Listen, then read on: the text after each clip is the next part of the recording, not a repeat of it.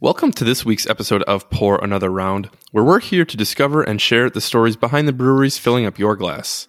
Today we've got Phil from Hop Haus Brewing Company in Verona and Fitchburg, Wisconsin, and that is just outside of Madison, Wisconsin. Phil and his wife Sarah own Hop Haus Brewing Company. His email signature and business card lists his title and responsibilities as I just make the beer. We should get business cards that say we just drink the beer. I'm more of an actions speak louder than words kind of guy, so I'll just drink all the beer, but I probably don't need that on my business card. that's that's fair, but it makes it more official that way. But speaking of drinking a lot of beer, you've you've done that at a hop haus before, haven't you? I definitely have. The I've I have not been to the hop haus in Verona, but I have been to the hop haus in Fitchburg and have enjoyed many of their Well, beers. one time your Um, wife went to pick you up and she went to the Verona one because you did not tell her you were at the Fitchburg one. That's true. I was a little bit in the doghouse that night. Uh, she did eventually make it to the Fitchburg location and uh, and picked me up so that I did not have to drive home because I was not able to drive home. So it I have enjoyed my evenings at uh, at the Fitchburg location. And as we talk about in the episode, they have fire pits outside, which that's how we enjoyed our night that night. So just sitting around the fire. Well, this was my first time having Hop Haus Brewing beers, and I need to come out ahead of this and sort of explain myself, maybe apologize to Phil. but I really do know my colors, but for some reason, I really just butchered the color purple in this episode, and I I don't even know why. Yeah, nothing like offending our guest by describing his product wrong. You can find the beers that we drank with Phil and other Hop Haus brewing beers in the southern part of Wisconsin. So grab yourself a hoppy brew and enjoy our conversation with Phil from Hop Haus Brewing Company in Fitchburg and Verona, Wisconsin. Cheers to our sponsors.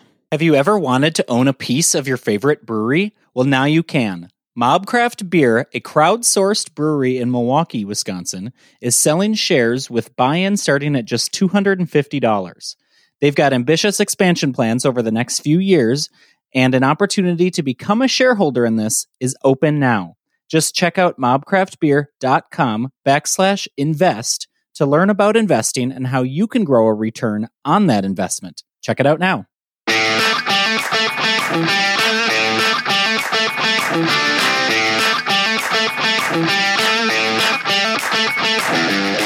Cameron. And I'm Jonathan. We like beer. We're a podcast by beer lovers, for beer lovers, and with beer creators. Some of our best stories start with beer. Now it's time to make beer the story. Each Hoppy Pour has been on an often unexpected journey to become the brews you love. So, pour another round and drink with us as we explore the stories behind your favorite beers and breweries. And if you like beer, like breweries, like some bad jokes and great puns, and like this podcast, be sure to subscribe so you can learn about all of our upcoming breweries we have on tap.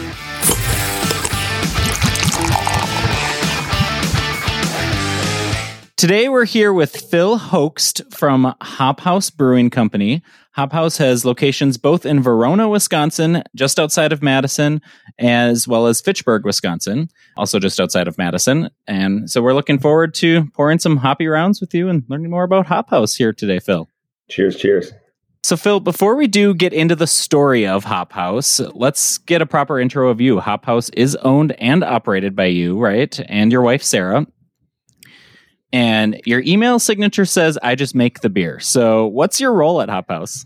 Yeah, I uh, I actually unfortunately don't even get to make as much beer as I want to. Um, but the Okay. whole yeah, so the that on the business card, the whole story behind that is my wife was like, "Well, I want on my business card, I want you to put president." Like, "That's fine, we can put president." And and then she never asked what I had on mine, and so they came. She, I'm like, "Here, here's my card," and says, "I just make the beer." And she's like, well, "What do you mean?" And then people start, you know, whenever we're in the tap room or somebody's asking questions, like, "Well, how do I get in touch with you know so and so?" I'm like, ah, "I don't know, man. I just make the beer." and so unfortunately it, most of the questions default to her the president so That's that's a good way. That's a good way to avoid all responsibility and complaints of like I don't know it's above my pay grade. I just make the beer. right well, exactly um, but no unfortunately i mean I do. I, I, still get to brew a lot of our test batches over in Verona, so I, I, do really enjoy doing that. But no, we've got. I always like to. We've got professionals here now that are brewing the beer on the big. Well, system. and you, you trace your beer roots back to Denver, Colorado, before opening up the brewery here in Wisconsin. So, what were you up to in, in Denver that really sparked that beer epiphany, if you will? It's funny. So my wife and I met at UW, and then we moved out to Denver for a couple years. And in the neighborhood we moved into, all the families, kind of our same age, they would, you know, get together on especially Fridays uh, after work and just hang out, have beers. And these all the neighbors started bringing. They're like, "Oh, I'm I'm homebrew." I'm like, I've never done that. Like, what is that all about? And so they'd always they bring all these beers, some of which were good, some of which were not so good. But yeah, I kind of got into it, started reading about it, and just brewing in the backyard, uh, like the old turkey fryer, and really got into the the science of it and that's that's kind of where it all started is brewing brewing little you know five gallon batches. So how did you, how did you turn that backyard. that backyard small passion into a full on career? I know you just mentioned before we got rolling here that you're you're also a licensed physical therapist. So how do you go from the medical field to deciding that let's just move back to Wisconsin and open up a brewery? Right. Yeah. So the we were out there for a couple years, and when we moved back, when our oldest son was born, you know, we wanted wanted to raise our kids around family back be back in Wisconsin. We thought let's you know let's open up a little brew pub. Gave ourselves kind of a five year plan. So when we moved back here, I built a I built a bigger brewery, like a you know actual I shouldn't say bigger. It was like a 10 gallon setup in the basement to do test batches. So I was brewing there in the weekends. I was working as a physical therapist during the week. My kids would help like pitch the yeast and all that stuff and the, in these small little, uh, you hmm. know, uh, carboys and stuff. And yeah, I, we kind of kicked around the idea and then that five year plan got sped up real quick because I was on a run one day with my my kid is in the stroller and there was a sign that was you know that the, the, the business where we're currently located in Verona was going out of business and they were moving. So that you know was up for lease. Great spot right on Main Street and one thing led to another and we opened up in 2015 wow. So you moved back to Wisconsin? Like where the the 5 year plan like the whole plan was to eventually open up a brewery? Yeah. It was yeah the whole like you know I guess we wanted to do like a small, you know, small little brew pub. But yeah, we wanted to give ourselves kind of some more time to whether, you know, whether I was going to go work commercially or do some volunteer stuff at a different brewery. That never ended up happening. So we kind of, you know, had this opportunity to, to lease the space and uh, we just kind of went for it. So instead of five years, it turned out to be like two years after we moved back that we opened up Hop Haus. And it was actually kind of funny. So when we, the day that we went to start demoing the existing building or the existing interior, we actually went and had our second kid. So they were like literally showing up and we're like, hey, we've got a C section scheduled at one. Demo these walls. Bye. We'll see you in a couple of weeks. So yeah. Wait a minute. So so it was scheduled to be that day. That wasn't yeah. like a oh she's going into labor. That was like hey we're gonna do this thing, but let's go to the brewery first. Yeah, yeah. We were like eight eight a.m. We met the guys and we're like writing with like you know we got spray paint. We're like demo this, demo that, keep this wall. Let's do this. See you guys. We're we're out of here. We have an appointment at one. so uh, I I have a I have a five year old at home and the night before, like 12 hours before we found out we were having a baby, we bought a puppy. Hmm. And then we found out we were pregnant 12 hours later. So i can't imagine you know that was a lot of work. So i can't imagine you know leasing a building and re, re- renovating it and opening up a brewery all right yeah. yeah it was i mean there's never a great time but we uh we really really packed it all in there i was still yeah and i was working you know i was working like 35 hours a week. So i would work during the week and nights. I was working on our business plan or going down there. Like my dad and i did a lot of the, the finish work the trim. You know we had neighbors helping out with painting and all that stuff. So yeah, it was a little crazy.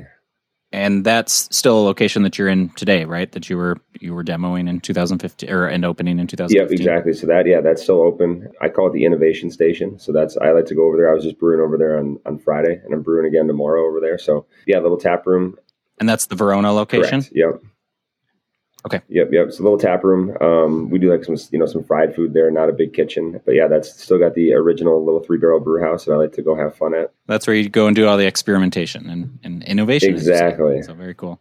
Then how did you? You know, we've mentioned it, so let's talk about it. The you've got a Fitchburg location now too. So how did you decide Fitchburg was going to be your next location? Open open up another spot. It was a long, kind of winding process. So we you know, opened in 2015. By 2016, we were kind of running out of space over in Verona. So we had added a couple more fermenters. Okay. We're kind of kicking around the idea of like, do we, you know, there was an, so we have two of the three office suites in that building. And it was like, well, do we lease the other one and build it out? And Like, well, that doesn't really give us all that much room. There's still not a lot of parking. So we started looking at, you know, buying a different building, building somewhere else. In the meantime, we started working with Octopi. So they started contract brewing for us in 2017. So that's when, that's when we went into distribution at that point. But during that whole time since you know 2016 we've been we were looking for a spot so a new spot. So we had everything from a new building or, or we were going to buy land in middleton kind of near costco and then the big flood happened so that was that was out.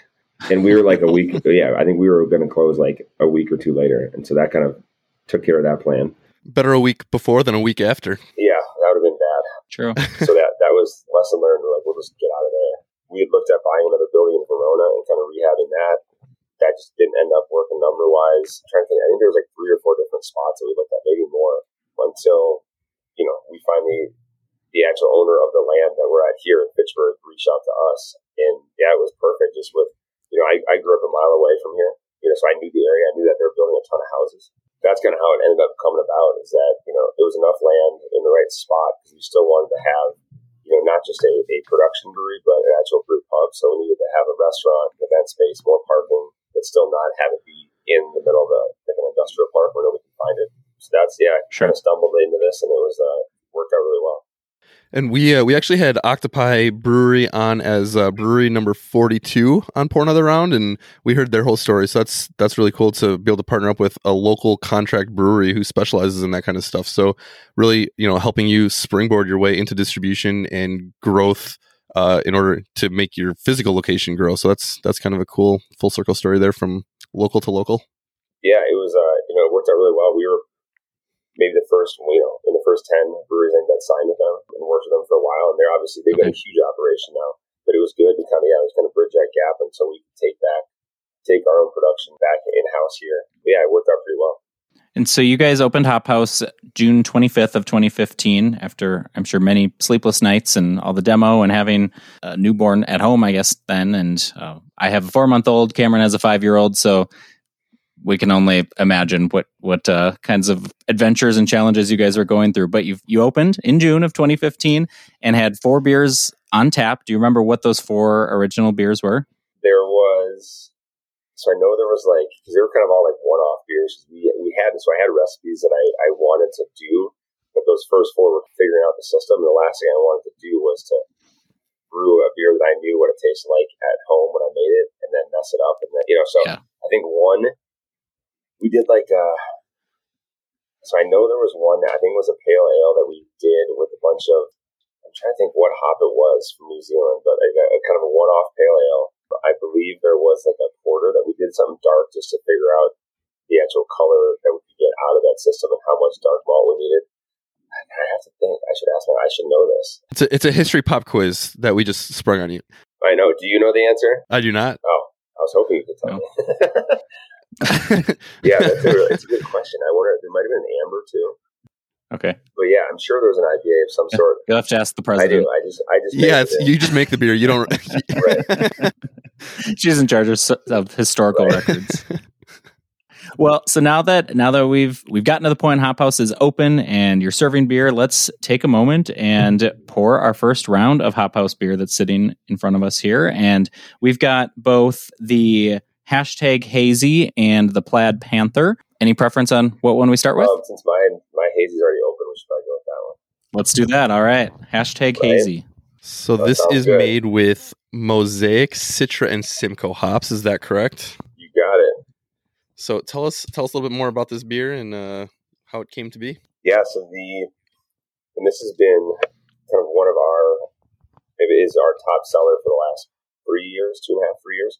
I mean, okay. you, know, you look back probably four years ago, three years ago, whenever hazy started being a big thing, you know, you kind of look at at that point, I think people didn't, a lot of brewers didn't even know, like, what, so what is a hazy? Is it just a bunch of yeast in there? Is it, what are we actually trying to do? And I remember the first couple of times I had some of these, I don't remember whose hazy it was, and it, you know, we, essentially I poured it and it was just a bunch of yeast in the bottom. I was like, that's gross. Like, I don't want that. you know, so I was really turned off by that. I was like, that can't be a thing that we're doing. Like, why, why are we drinking this? And so, find like doing more research and figuring out like, so it's, you know, totally different water chemistry. You know, a ton of oh, oats, a ton of wheat. We want that protein to stay in solution, but the whole, you know, everything you thought you knew about IPAs is kind of thrown out the window with brewing a hazy. And so we've, we've experimented and learned a ton about it. And then we never we never brewed over at Octopi. We, we started, I shouldn't say brewed it. We've been brewing it for a long time. We never packaged it over at Octopi, and we started doing it here. We've got our own centrifuge, and so that was also another kind of learning curve is how to you know figure out. We don't want to make it crystal clear, but we want to get enough of those yeast particles and hop particles, everything out to give it a you know better shelf life, but still keep that haze in there. So, do most breweries use a centrifuge in making their hazies, or is that is that you being a science kind of guy that you're like, yeah, let's let's do this? Certainly, I would say we're probably one of the smallest breweries in the country that probably has a centrifuge. A lot of other places, I know I talked to some of the guys over in Milwaukee. They do not, they don't centrifuge their hazies. They so really time and temperature. So they'll crash that fermenter out, let you know everything settle out. It takes longer to brew that way, but that's what they they they feel like it keeps that haze in there. So yeah, mm-hmm. there's all kinds of different techniques. But yeah, I think for us, knowing that it's 60% of this is going to go out into the market, whether it's in cans or in kegs, I want to make sure that we keep that flavor in there, that profile, and then give it some a little bit of shelf life too, so that we know it tastes the same two months in versus when it just got kegged. So even with hazies kind of having been a thing now for a while, the hashtag hazy is still your top seller, trending, if you will. It is. It uh, every I mean every week all the time. It is. Uh, it's funny. It's one of those things like it's not going away. I don't think it's it's going away. And there's people that will come in and like, well, I don't, I don't like IPAs. And like, well, just try this because it's not what you think. It's not bitter. It's not dark or like eight. I think people think all IPAs have to have nine percent, and they, you know, they'll try it. And like, oh, nine percent and 120 like, IBUs. Right. And like, oh, you don't, there's no orange juice in that. Like, no, there's no orange juice in it. It just has a bunch of hops that are very citrusy. Like, oh, that's pretty good. You know, 6 mm-hmm. percent. So yeah, I think there's a whole different crowd that you can kind of reach with this where it's like, oh, there's a ton of flavor. It's, you're not to get hammered, but it's just, it's, you know, it's interesting. It's not bitter. It's a really good hazy and, and super refreshing with that citrusy flavor and not. And I mean, look at that can. How can you not like that can, right? Four pack with all right. these colors. I mean, look at that. Right, right. Pops on the shelf. And the cans aren't all exactly the same either. They've all got the that kind of color theme, right. but they're you know, one of my other cans has blue on top, and the one I have in front of me has green. So they're they're all even a little bit different packaging too. team not appreciate that decision. They, so in theory, you're like, oh, it's me easy. Like you know, we get we sleeve our own cans here, so it comes in a big roll. They're you know repeat order, so you'll see them on their blue, orange, green, thing, blue, orange, green, thing. By the time it goes through mm-hmm. the canning line, the pack out table, you might have like four orange in a row or four green or whatever. And so when they're packing them out into these cases, um, once you get the hang of it, it's pretty easy to grab two and two and two, and we want one color of each in a four pack. And, you know, we, you have to be working on the first time, you're like, oh my god, what is happening? I'm like, oh right, right. We should probably tell you about this. and then yeah, so that's the interesting. We had one time when we ordered the sleeves and we didn't know that they were off. Like they had something changed in the computer on the end. And so the new guy was like, "Why are there so many blues and greens?" I'm like, I don't know. I'm like, it's not that hard. They're all the same. There's the same number. He's like, "No, there's way too many." And so we looked, and there's they had messed up the sequence, so it went orange, Ooh. orange, pink, blue, green, blue, green. Like, oh, they are twice as many. so we at that point we, we just we just oh, had wow. we just packed whatever. But yeah, I was like, I'm sorry, I didn't mean to yell at you. You're not losing your mind. so yeah, it's things like that. You think who who would have thought about that? Well, and while we're while we're on the topic of can art, I think there's two different schools of thought between breweries. One is every beer brand that we put out is going to relatively look the same, just with some minor tweaks, minor colors, name change, obviously. And we have three different beers of yours in front of us, and really the only similarity between the three different cans of different styles of beer is it says Hop Haus Brewing Company on it. So, how did you make that decision to go to that camp where everything is just different and eye catching in its own unique way? So yeah, so we it's kind of funny. So we recently did kind of a, a brand kind of redesign, right? So like the I like to have things kind of matching, but not everything uniform, right? So like we have a bunch of our like if we're looking at the uh, like Black Panther, right? So mm-hmm. a lot mm-hmm. of our twelve ounce cans now have like the two tone top and bottom with like an image. So there's like a template for these guys, but then you look at our hazy is like a totally different thing, and that's kind of our kind of our you know it's our flagship beer. It's it's got its own look, and that's just for that beer. And then we use like our um, like recreational chemistry, kind of a rotational crazy experimental series, and that the the designs are all the same exact repeating template, but they're just different colors. So that we kind of sort of match but don't match. And I like to keep it fun, like something that you know, like this thing on the shelf. You see it, and you're like, "Yep, that that's a hazy." Like that, you know what that is. Yeah, Right. It's it's definitely fun and eye catching, and I, I like the bright, vibrant colors, but it's simple and just boom, hazy. Yeah, less is more. That's what I think I told our designer. Like that's what I'm thinking for this is like make it bold, but less is more. Like let's just make keep it simple. You know, keep it clean. Yeah. Nailed it. Tell us how you landed on the name Hop Haus. You were talking about, you know, coming up with a business plan while you're you're working in the physical therapy realm and a couple years of, of planning and demoing and whatnot. And you had a five year plan turned into two years. So how did you eventually land on the name Hop Haus Brewing Company? And, and were there any others that you you fought toward the top, but you ultimately decided on this one? There, yeah, there was a couple that kind of made the list, um, and it's funny how you forget about them. But yeah, this it was you know we my wife and I love love hoppy beers. We love you know we used to grow some hops in the yard, so I knew I tried to I wanted to incorporate that somehow. And then since I am so I'm German, I'm still a German citizen. I've got dual citizenship, so I was Oh, I cool. only I only was you know stayed there till I was three. You know, still speak German like you know my mom calls like she's speaking German, I'm speaking English. Like I still understand it. So very German. So that's what that's where the house H A U S came from. So kind of a nod to my German ancestry. And you know, like when we were thinking about what we wanted to do, especially in the tap room, like we wanted that German kind of European feel where we got that beer garden, just hop your beers. Well, I, I have a very important follow up question right now. Who do you, where's your loyalties at for the Olympics since we're in that? And then we got the World Cup coming up. So where are your loyalties at with that? I mean, Germans apparently tend to dominate uh, all sledding sports. So like uh, apparently are very good at at luging and uh, bobsled and whatnot. I did not know that till this weekend. But no, the uh, soccer. I mean, it's, it's Germany. Let's be honest here. I think I think I think U, U.S. is ready. Uh, they're ready to make the push. You got you got Pulisic at the helm. I'm I'm I'm confident this year. I've heard that many times. This is the year, though, huh? It is. This is the year. Anyway, we digress. Go ahead, Well, Jonathan. Take us Let's- back on yeah, track. I was gonna say let's uh we're gonna move on from that before there's any uh shots fired. So Phil, you've got you've got the two locations in Verona and in Fitchburg. How are things looking as far as your capacity at those locations now? Are you starting to s- are you starting to outgrow what you have now, or are you still feeling pretty comfortable? Or Um, tell us about the yeah, uh, brewery wise, we are we're doing pretty good. You know, so we still Okay. have like we're still because we're not strictly production. There's still you know the seasonality. So sure. from April until October, it's totally nuts. You know, we've got the patio, we've got a rooftop up here. You know, our capacity as far as guests is is big. And then in the winter, obviously, slows down a little bit. We shut down that patio. Everything start not drinking in January, and then they come back in February. but you know, so so there's still that seasonality of that. But now we do. We just picked up a new distribution partner as well, so we're cranking out a ton of beer to get that out in the market as well. So we're yeah, I think there's always something going on. We're staying busy. Right now, the hardest part, I mean, for us running a, a full restaurant is just is staffing, just like everything else. Sure. So you mentioned that your uh, tap room has a little bit of a German feel to it. Is that also what your menu, your food menu, looks like? Is there some German inspiration there?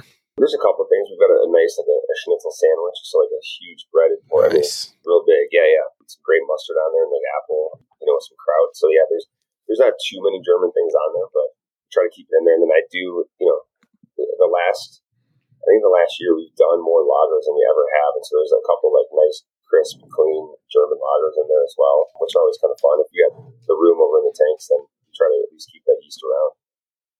And and how did you, you know, go from homebrewing in your backyard to thinking you want to open up a brewery to actually opening up a brewery? How did you decide to make that jump even farther and open up a restaurant within a brewery as well? Like where, where does the food passion come from? right? So that you know, when we first opened Verona, we were like, we don't, you know, we were like, we do not want to do food. We, I think initially we had no food. We were just like, you can bring in food, you can order from across the street, like order pizza, whatever. Well, I get it. You know, it feels weird to like call a pizza delivery guy, to like, deliver pizza to Hop Haus. you know, and it's Wisconsin, unfortunately. You know, we came, like I said, we lived in Colorado for enough years where you forget that. How do we put this nicely? In Wisconsin, people like to have some food. You know, and that was a nice way We to like say to that. drink a lot of beer and we like to eat a lot of food. fried. We have all the food groups. We've got the fried cheese curds, the fries, the chicken Mm. tender. Um, so we, we put in we put in a fryer over in Verona because we you know we look back at sales and you'd see between like seven or six, about six and eight, there'd be a little dip, and people would come back. So they're going to eat somewhere. We're like, well, let's at least get some food, and we just did, like I said, fries, anything fried with you know big old pretzel stuff like that, stuff that's easy for our bartenders to, to make. And then you know we realized, I mean, you, you have to have food if you want people to stay. And at that point, if we're building a building and it's going to be big enough to do events, rooftop, that kind of thing, like we're putting in an actual kitchen. So nobody ever wants to have a restaurant.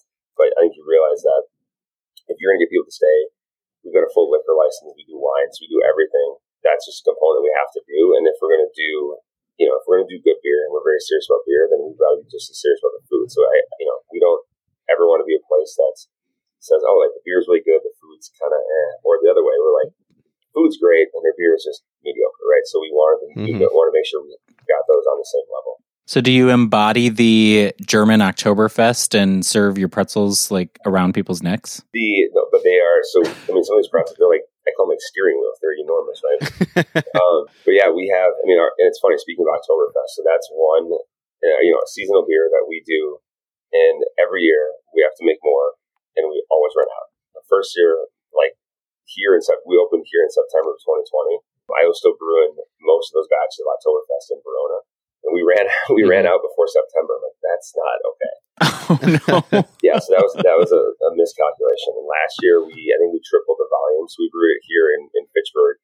I think we did 60 barrels of it, and we still ran out like mid October. So we're we're trying to dial that in. But you know, you guys know, obviously, like it takes a month for a batch, so you can't exactly just real quick turn another one out if you're running low. So we're trying to trying to dial that in, but also not sit on Oktoberfest until January. right, right. A good problem to have that people will want your beer, yeah. but also walking that fine line of you know, it's, it's very seasonal beer, obviously. So how do you make right. just the perfect amount?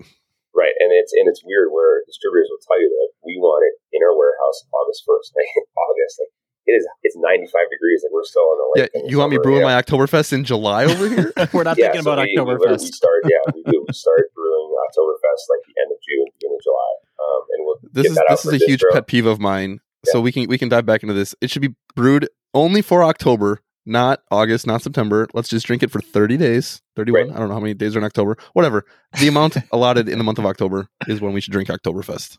It is it's weird. And then yeah, by the time October rolls around, sometimes either people, you know, they're like, Oh, yeah, I haven't it's had gone it. already. It's, it's, it's gonna be gone soon. You know, like we ran out of cans right. um, before we had you know, before we ran out of the draft. But we're, we're gonna we're gonna work on it. But we I think that can is pretty cool actually. If I uh, I have this can up here. Let's you can see my German hat up here. Maybe you can. Oh, it's out of the picture. But yeah, the uh, oh, it's out of the picture. Got, yeah, oh, like nice. cool Oktoberfest can, right? Yeah, what's oh, that cool, blue and the white checker? Yeah, and we got the little hat in there. So yeah, oh nice. That's a uh, yeah, that's a that's a fun Love one. It. I think it's one of those seasonals that you know people just really, no matter what, doesn't matter if you love hoppy beers or you normally drink stouts, like people just love vodka. And I don't know if it's a seasonal thing, if they just like fall's coming or whatever, but they drink a lot of Oktoberfest. Have you been to the Oktoberfest in Germany? I have not been to Oktoberfest, and I think as a as a true German, people are like, "Oh, it's too commercialized. You shouldn't go. It's not what you know." Because if you're talking like down in Bavaria, like you're like that's not touristy, that's not yeah. too touristy. But and it's funny. So I, I mean, Oktoberfest is fine, but like a nice like half Hefeweizen is great. But then it's it's funny how they're like, "Oh, it's that's only down in Bavaria," as if like you know, if you were in Wisconsin, like, oh, that's that's only in like Jamestown. we don't drink we don't drink it up here in Central Wisconsin. Fascinating. Like, so it's the weirdest thing. Where like they'll like they'll shame you like, oh no, we only drink pilsner up here. Like, two hours away. yeah, there's there's definitely some uh, territorial pride in in what kind of beers and styles in right? in Germany. Yeah, that's fun. What was the learning curve like talking about, you know, the the distribution and the quantity of of Oktoberfest and whatnot? How did you figure out and was it a hard learning curve going from, you know, brewing five gallons in your backyard to all of a sudden now you're brewing beer for other people and you're responsible for distribution and and getting people and distributors the beer where they need to get and then making sure you have enough beer in your tap room. Like how did you figure out I need to brew this much beer at this time in order to succeed and give people the beer that they want when and where they want it?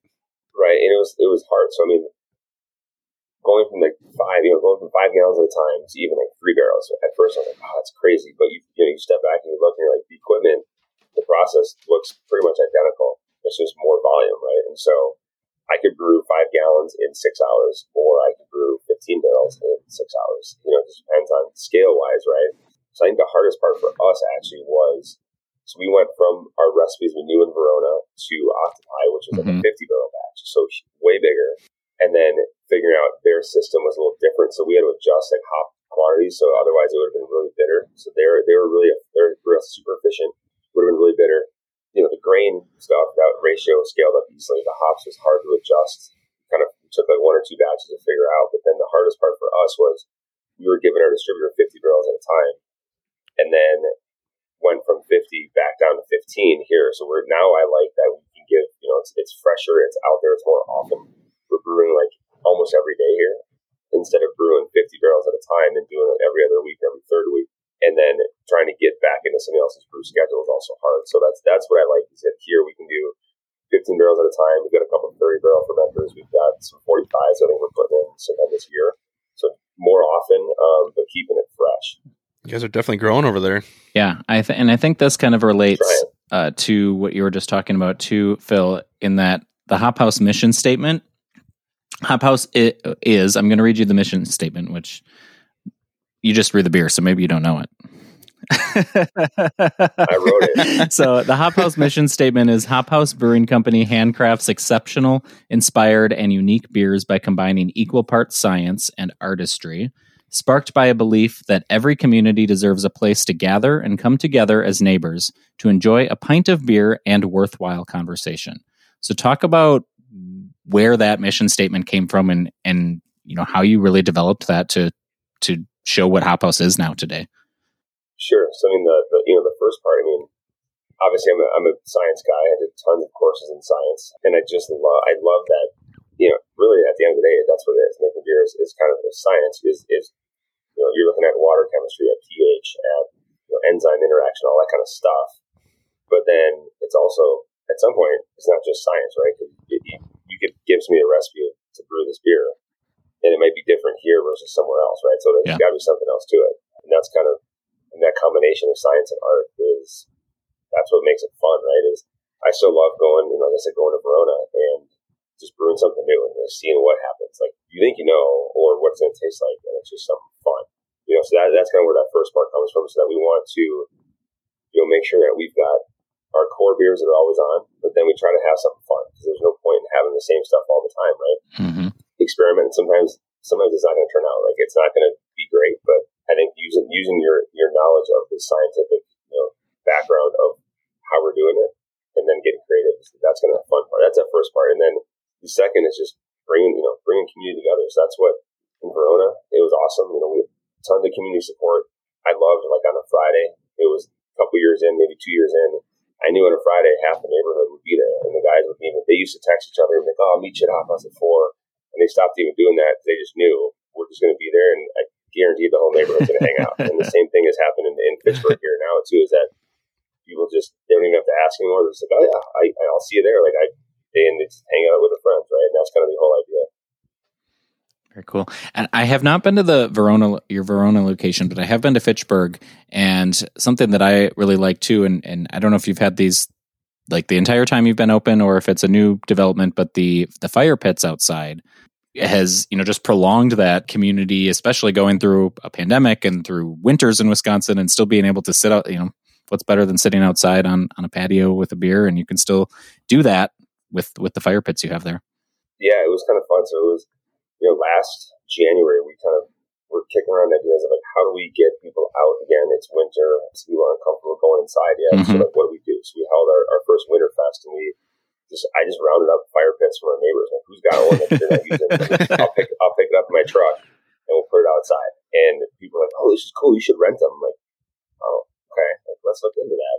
And so yeah, we just put it together on the website. And Like, hey, if you guys want to book a fire pit, it's like twenty five bucks. You get two hours. We give you the wood give you a table, you have a server that comes out there. People have loved it, and so yeah, it's it's one of those things where like I wouldn't have thought of it, and somebody just asked like, oh, we should rent it. Like, oh, yeah, that seems like a good idea. Mm-hmm. So it's worked out pretty well for us.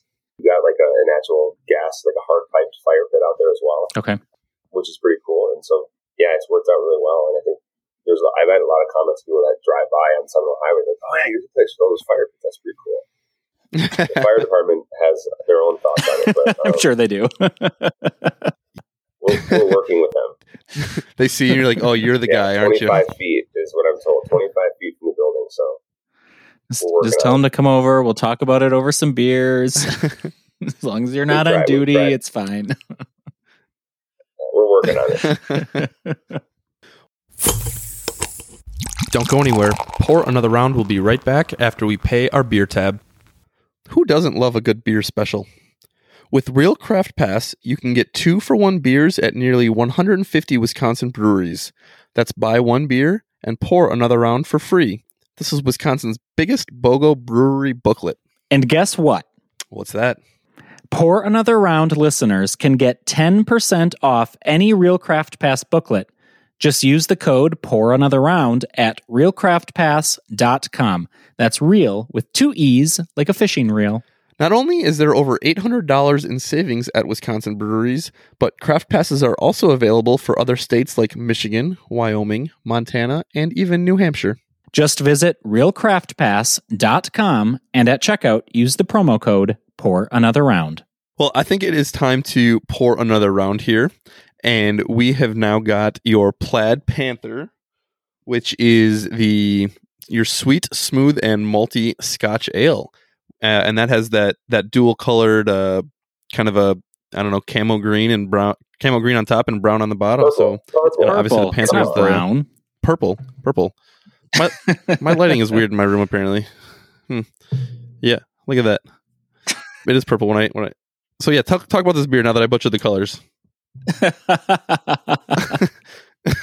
Yeah, purple on the bottom. Um, no, it is. So Scotch ale, um, I think it's like a quintessential like Wisconsin beer. When you Yeah. think about it, it's so funny because you go somewhere else, other states, you're like, oh, this Scotch ale. Like, I don't know what that is. And ev- like, there's tons of breweries in Wisconsin that have one because it's it's sweet, it's boozy, Mhm. right? And that's I mean, you look at like old fashions, and that's what that is, right? I mean, it's sweet and boozy. We like those things. It's you know, got some of that malt character to it. Uh, it smells great. Pours nice, like dark, dark brown. I was just thinking that same thing.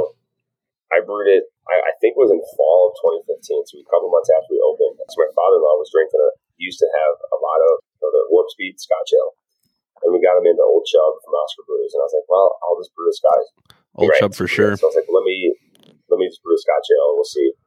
And it's never been off tap ever since. It's like it's it was one of the first beers we did at Octopi, and it's, it's always on tap year round. And you can find those guys that it doesn't matter if it's 95 degrees out and it's July. They're like, oh, I'm gonna go fishing and I'll have two of these beers, and then I'm good. And they just want a Scotch ale year round.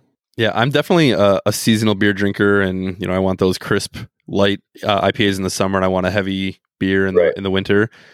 The Scotch ale, though, like if there was, you know, you got your comfort foods and, and what you want on a nice cozy cozy Right. day in the winter, but I would put Scotch ale as like my my comfort beer. It is just a Mhm. warming, feel good winter beer. And I always, yeah, I always forget about it because I'm, I, you know, I'm a hoppy guy, and then it's in the fridge, and then you're like, oh yeah, like it's just good. Like it's not super dark or it's not like barrel aged or it's crazy. But um, one of our brewers is funny. He's, he'll drink this all the time. I'm like, you know, it's hot outside. He's like, well, I got air conditioning. He's like, I can turn it down in my house. So I guess if you want to make you make uh, you know make yourself cold a little bit in the summer, then you can uh, have a Scotch ale whenever. there you go. and so, are you still the sole writer of your beer recipes, or now that you've, uh, as you said before, you've hired professionals? Do do they kind of take over some of those those duties and I responsibilities try as to well? I try to get those guys. To, you know, we get together like we were just talking about a new beer we're doing. I end up writing most of it, it's it is more fun. I think to get the more people you get together, the different strategies, different recipes, kind of ideas you're going to have, and every you know these guys have worked whether it's working different places or, or home brewing, whatever, have different ideas on like oh maybe we can try this. Like, sure, like I'm you know after a while for me my answer is always like let's let's do this hop. Like okay no no no let's figure out something else. So yeah, I, I, I try not to be the only one writing recipes. I think it's just more it's more fun to have more cooks in the kitchen. And how about the beer names? Is that is that kind of a collaborative effort too, or is that a lot of that coming out of your brain? Oh yeah, that's mo- I have a list, a running list on my phone um, of just random. So a lot of it is like you know, I'll be listening to music when we're canning or something like that, Sure. and like some lyric will catch my, and like go write that down quick, or just dumb dumb shit that you think of. You're like that's fun. or like you know you have a list one day after you've had so many beers, the next day you're like those are none of None of those are good. Those- no, like it sounded super funny at the time. so where did where did Plaid Panther come from? well, it was supposed to be called Sex Panther, but that was taken Oh, there it is, right. and that's the one of those where you're like, mm, Sixty percent of the time, it works every time. smells like gasoline in here. right? And- Smells like Bigfoot's dick. And so, right? So, like, I was like, well, you can't use that. So, yeah, I'm trying to think of. I don't remember how it actually. So the purple is because, like, so my father-in-law's favorite color is purple. That's where the purple came from. Oh, and I didn't even get the right color for No. your father-in-law's favorite Yeah, color. I'll Way to go. apologize to, him. Um, I appreciate that. I have to think back I'm like it's so funny like why I don't know why where where the actual name came from, but like I like the two you know like the double name like two words. I think it just flows on there. But yeah, I don't I don't remember. I'll have to think back and ask my wife if she remembers. It was so long ago that I just that's just Black Panther.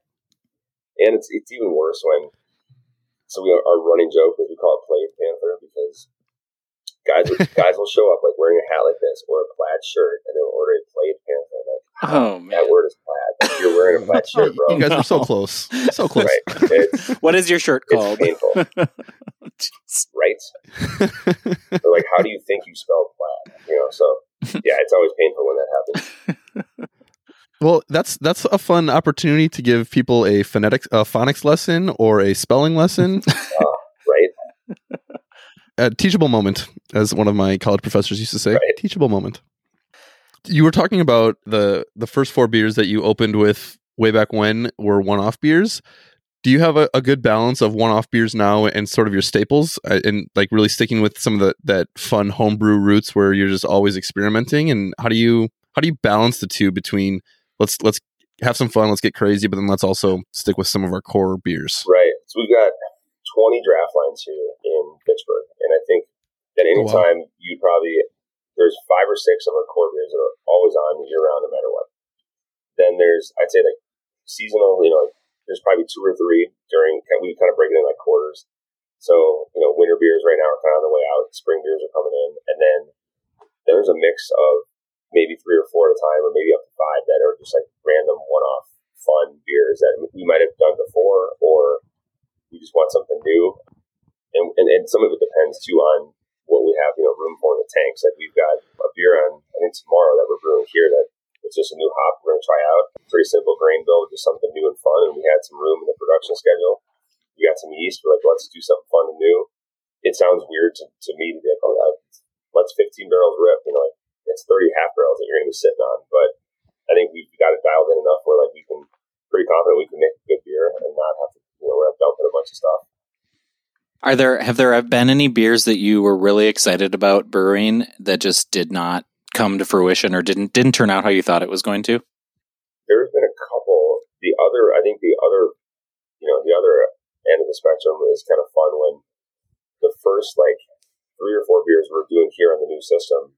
You know, I had recipes from Verona that we scaled out to buy and scaled back down, and we're brewing beer that we've done tons of times, and it was like way higher gravity, so it was gonna be like eight and a half percent versus like the seven we wanted it to be. And I was like, well, we're not dumping it, so I bought some Galaxy hops, and I'm like, let's just we're a bunch of Galaxy, some Mosaic, and it was like it was a phenomenal double IPA, and that was like a new one. I was like, sweet, and we've done that one. It's kind of in like end of springtime as we always put that on now. So it was just kind of a fun, a fun mistake. We're like, hell yeah, like let's you know, yes, it's going to cost us a lot of money to buy a bunch of Galaxy, but it turned out awesome, and that was just a fun, a fun mistake. As the late great Bob Ross used to say, there are no mistakes, just happy accidents. Exactly.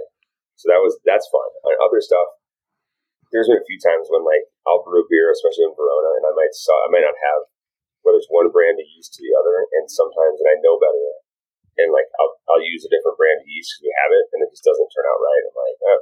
and we either most of the time I I shouldn't say it happens a lot, but if it does, I'm always of the I just dump it. I don't want to put it out there and tell you something like, oh, we tried to do a new like just don't lie, just dump it. Right. Quality over. Yeah, like, oh, we meant to make it sour. Like, like that's Yeah. No, that's just it tasted it tasted weird and you just called it a Yeah, And sour. then, yeah, and then we kept dumping more shit into it. And we'll stop. right. So yeah, luckily we don't. It doesn't happen a lot, but when it does, I'll be honest. Like, like I'll I'll tell people like, oh, I'm brewing this, you know, this and this beer. Like it sounds great. If you never hear about it again, like you'll know something didn't Something work out. went wrong. Yeah, that's all right.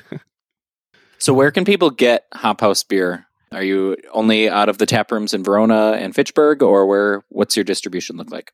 The best ambiance, obviously, is at one of the two Hop Haus locations. but we signed with a new distributor, so we've we've been in distribution since 2017. Okay. Um, so we go kind of I say the southern third of the state, so all the way up to the Dells, kind of you know Milwaukee, all the way to Iowa, and then Illinois border south. So that's kind of our distribution footprint.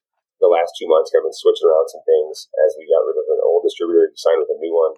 But if you're talking cans, packaged stuff, you know, Woodman, Steve's, Total Wine, all those types of places wherever fine craft beer is sold. And now that Dane County is kind of coming back out of the COVID hibernation, um, hoping that we can do a lot more draft.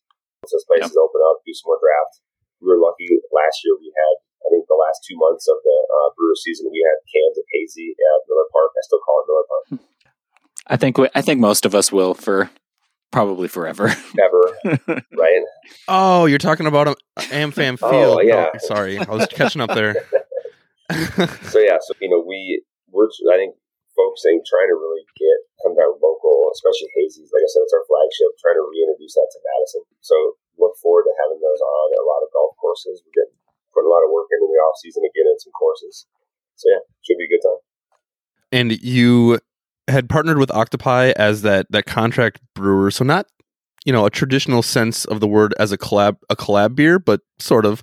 But do you have you like working with another brewery to brew your beer worked for you guys? But do you also collaborate with other breweries and have some fun in that community? Yeah, so we've done we've done a couple things. We did a beer with Working Draft last year, like in December, I think it was. You know, the hard part I think for and it's probably the same thing for other folks out there is trying to make sure that one, you have enough time, you have enough room, and then it makes sense for, for both parties, right? So it's always fun. Right. And it's funny, there's an article like years ago in one of the brewing magazines. It was like how to make a successful collaboration. You read it, you're like, oh yeah, that makes sense. Because like sometimes it's like, oh, who's gonna brew it? And then everybody shows up and they don't do shit. You know, and you're like, well, right, so I just right. brewed it and you did literally nothing. like you bought lunch and then left. oh no. So we've had some of those instances too, and you're like, oh, okay, like I guess you just needed some extra beer. Yeah, right. Lesson learned. Right. And so that's fine. And I think you can kind of feel those things out when some people approach you with ideas. If it's just like, hey, I, I need this, I need you to make me a beer and we can call it a collaboration versus a true, like, hey, this is fun. You know, like I've had it where you know, we're at a beer festival and you're legitimately connecting with somebody like, let's do a beer and like they're on board and, and it's, it's awesome. So yeah, it just kind of depends on what the, what the driving force is actually. Yeah, for sure. One of your other beers that you have at Hop Haus that I actually I picked up some while I was there a few weeks ago, and I just wanted to mention or talk about is your deer camp. Yeah, yeah. So obviously Wisconsin, a lot of hunters around. Is is that was that kind of the driving force behind deer camp? Is like let's make a beer for for hunting weekend. Yeah, so we um, we've been working. So with uh, I thirty nine Supply is like a trailer company that sells trailers, and closed trailers, all that kind of stuff for up in Portage. And so we've been working with those guys for a couple of years, and they host a big deer camp breakfast. Okay. So that Friday, that Friday morning before uh, gun season opens, and they've been doing it. They do it with like JJO radio, and we've been doing it for a couple of years. And so the last, I think they skipped last or two years. It's been yeah, it was gone for two years, and so we came back and we're like, hey, we've been talking this for a while. Now we finally have our own production facility and canning line. Let's come out, like, you know, let's do something fun, easy, crisp, light drinking beer, but make it a fun looking can. And yeah, it was it was we sold a ton of it that day, and it's just kind of cool to see it out there. Busch Light does it; they bring theirs out in like August, so it's out there for a long time. Yeah. But we literally sold it for like a week or two out of the tap room, and then kept it around for a little bit. But it was fun. And that fun can that he's talking about is uh, it's that dual top and bottom again. And I'm gonna get the colors right this time because I, I can see these colors. The top one is is camouflage, and then the bottom is uh, blaze orange, There it is. which I think is very clever. Yeah. And then there's that tagline that says uh, "light beer for hunting deer," and you just can't get any more straightforward than that. right? And I was hoping that I think there's a few other breweries that may use the word beer camp, but I think Bell's has that name, but I haven't been contacted by them yet. So Pour another round isn't I don't think big enough for uh, bells to be listening to, so I think your secret's safe with I us hope, right now. I'm I'm hoping that I want to frame it at some point. My, my first cease and desist. Oh, So, so oh, you're encouraging okay. We can we, can see what we send can do it about to that. him. Right? They're like, yeah, sure. Yeah, a sense of pride. A sense of pride. I like that. and are you uh, are you a deer hunter yourself? I am not. Just go to the go to the deer camps for the beer. Oh yeah. Even then, I you know show up on Friday, and then you're like, I'm gonna be inside probably. Exactly. I know. Yeah, Sometimes hunting there. weekends like 80 degrees, but other time other years it's like negative 30. or you can watch the show. You can watch one of the Alaska shows. and get hunting. It looks cool, but like it's also dirty. Yeah. My wife hunts, so she can go and get us the venison that I like to eat, but I don't have go. to actually do the work. That's a plan. Well, Phil, uh, before we go, we have one final question that we ask everyone who hangs out with us on Pour Another Round. So, if you're not drinking Hop Haus beer, how do you what do you what do you find yourself drinking to just enjoy yourself and and really step away from work, whether that's beer, booze, non-alcoholic, whatever? Bourbon's always good. That's always a go-to. Love it. I think that's the answer. That's What's your the what's your answer. go-to bourbon? Uh, I am unofficially sponsored by Bulleit. They don't know that yet. we'll also send this episode. So, so we got Bulleit. we got we got we got Bulleit Yeah. and Bells to contact. oh yes, you can send them rye or the original, whatever. I'll take you know ten year. That's fine. Yeah, Yeah, yeah, it's I uh, I'm a big big big Bulleit Rye Manhattan fan with green olives, so I'm on the Bulleit train as well. Right? It's a mixer. You can go rocks. You know whatever you need. How do you take your bourbon? What depends? You know, it depends. I either go like a little Kentucky Mule is always good. Mhm. You got limes. Limes is always the problem, or just just rocks. Just one sweet. You got those like a I call it the Rubik's cube. Oh, like yeah. big old ice cube. Yeah. Yeah. That's all you need. Then you you don't have to get off the couch for a while. exactly. exactly. And that's when that's normally when you think of all those creative beer names, and you're like, Ooh, not, not so good. and that that's when some of them come off the list the next morning. Right, right. Well, Phil, we really appreciate you chatting with us today on Pour Another Round.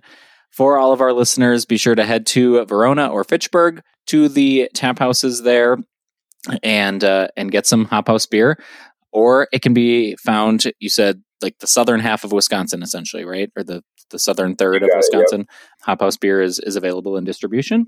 But if you are visiting the visiting one of the tap rooms or run into Phil or tell your your beer tender that you heard heard about Hop Haus on Pour Another Round, and when you're there, be sure to pour another round for us. Thanks, Phil. Appreciate it. Cheers, Phil. Cheers, cheers. Thanks for listening to this episode of Pour Another Round. Be sure to follow us on your favorite social media platforms Facebook, Instagram, or Twitter at Pour Another Round. We'll be sharing news and information from breweries who are friends of the show. You can also find out what we're drinking and hear about upcoming featured breweries as well. Until next time, be sure to pour yourself another round.